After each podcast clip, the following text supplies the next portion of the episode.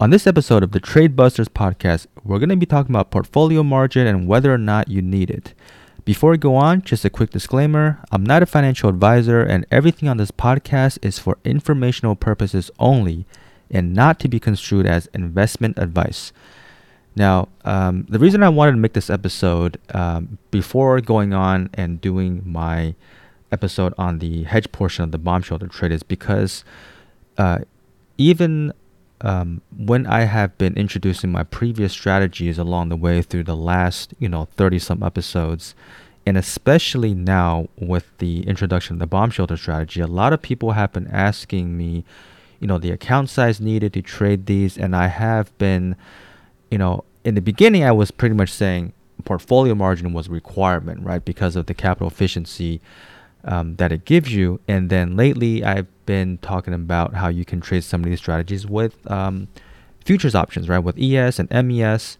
And one problem was that on MES, the expiration dates are not as plentiful. So you can't always get the DTE that um, that we're targeting, right? So on, on the last episode, I mentioned that if you don't have portfolio margin, you most likely would not want to do or cannot do the bomb shelter trade because uh, it just doesn't work with MES and expiration dates. So a lot of people have been asking about that, and it it seems like um, there's been a lot of confusion about what exactly it is because some people say that they have the buying power reduction and they say you know, um, on SPY or SPX, and they're getting margin requirements that are much lower than than other people, depending on which country you're in which brokerage.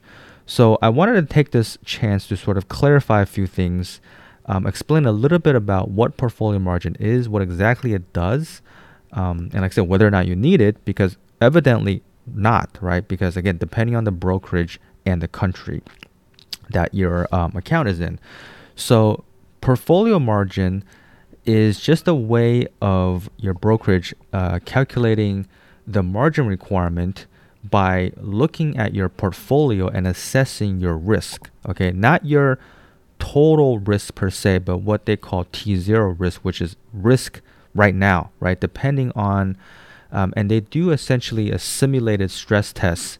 I don't remember all the details, um, but basically they they look at if the market were to move a certain percentage upwards or a certain percentage downwards, you know, what that would do to your positions, right? And of course, that takes into account, you know, all of your positions, or there's a few major kind of either indices or uh, positions and the correlations to the market that, um, for example, if you're long a position, but you're also short a position that's kind of correlated, then they would as, uh, expect that the market move down, well, you have a long and a short position, so those will kind of offset each other, right? So there's these sort of interrelationships between the positions that you have, and so the distinguishing thing between you know portfolio margin, reg T, or regular margin is that it's uh, it's what's called um, risk based, okay, um, the calculation.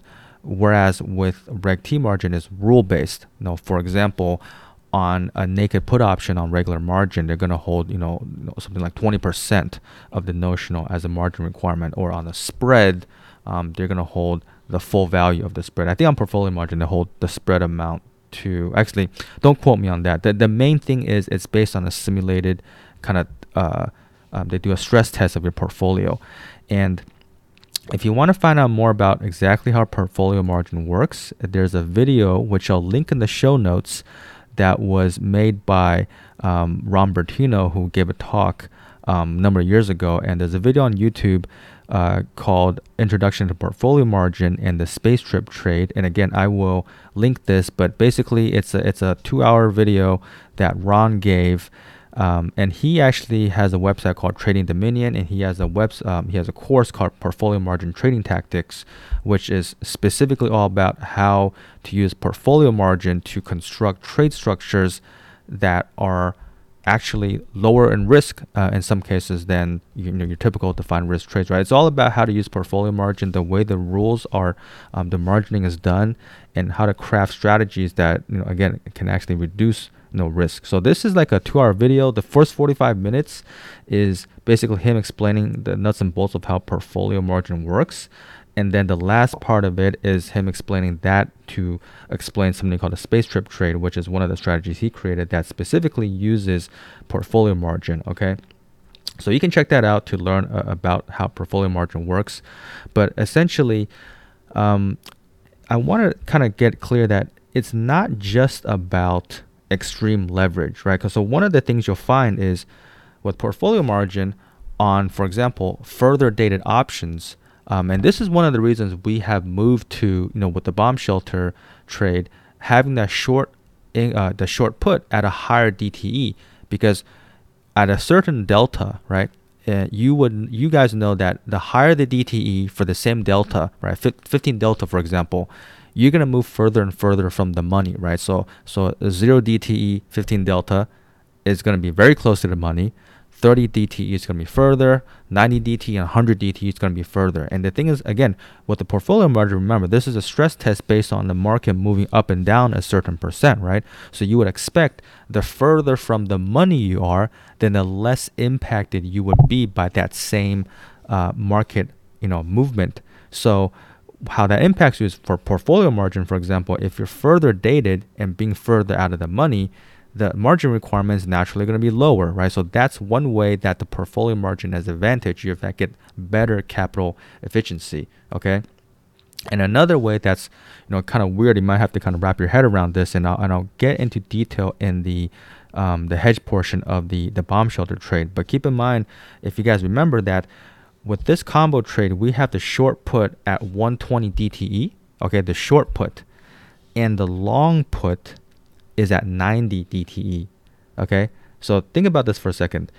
That long put is shorter dated. Now, we're not going to hold this trade to expiration, but in theory, if that long put expires first because it's only 90 DTE, you're going to be left with that naked short put, right? Because that was 120. So by the time the long put expires, that short put still has 30 days left. So on Reg T margin, they're basically not going to credit you any margin relief on that long put because they're going to say, hey, this is shorter dated. So if, you know, they're not going to uh, assume that you're going to, you know, they, they don't know what you're going to do to manage your trade. They're not going to make any assumptions. You're just going to go, hey, this thing is shorter dated, right? The long put. So technically, you're not covering that short put. So you're just going to get the full margin requirement of whatever that short put is. Whereas with portfolio margin, right? Again, they're not going to make any assumptions about how you're going to manage that trade or if you're going to close it before expiration.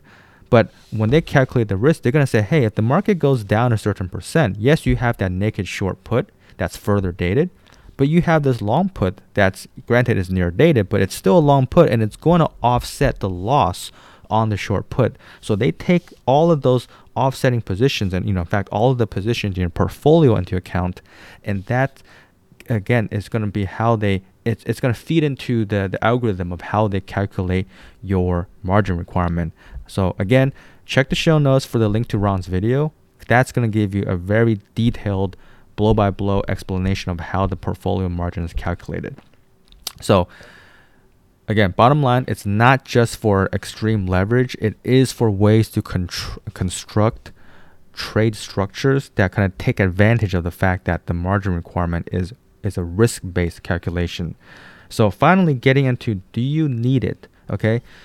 So what I realized, or actually what I've realized, so for the last couple months now, um, but just for some reason we never put a you know put an episode out on this, is that you don't necessarily have to have a portfolio margin account to get low BPR or buying power reduction. Okay, so as far as I know, I think people in Canada with interactive brokers and some other countries, maybe uh, countries in Europe, so people have been reporting that they're getting very low buying power requirements and they don't have portfolio margin and they know that because their countries or their brokerages don't offer portfolio margin accounts. So remember, if you have Reg T margin, you're going to expect the margin requirement to be about 20%, right? So a $4,000 naked put option in SPX with $400,000 notional, it's going to be $80,000 margin, right?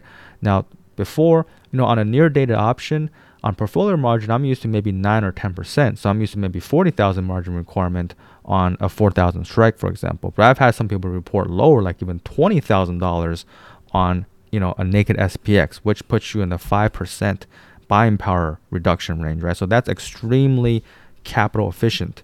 Now, granted, if you're in one of those situations where you have the low margin requirement, but you don't have an actual portfolio margin account, you may not have this advantage of the kind of cross margining with the offsetting positions or that that for for example that setup I mentioned with the bomb shelter with the long put is in the um the the it's shorter dated than the short put.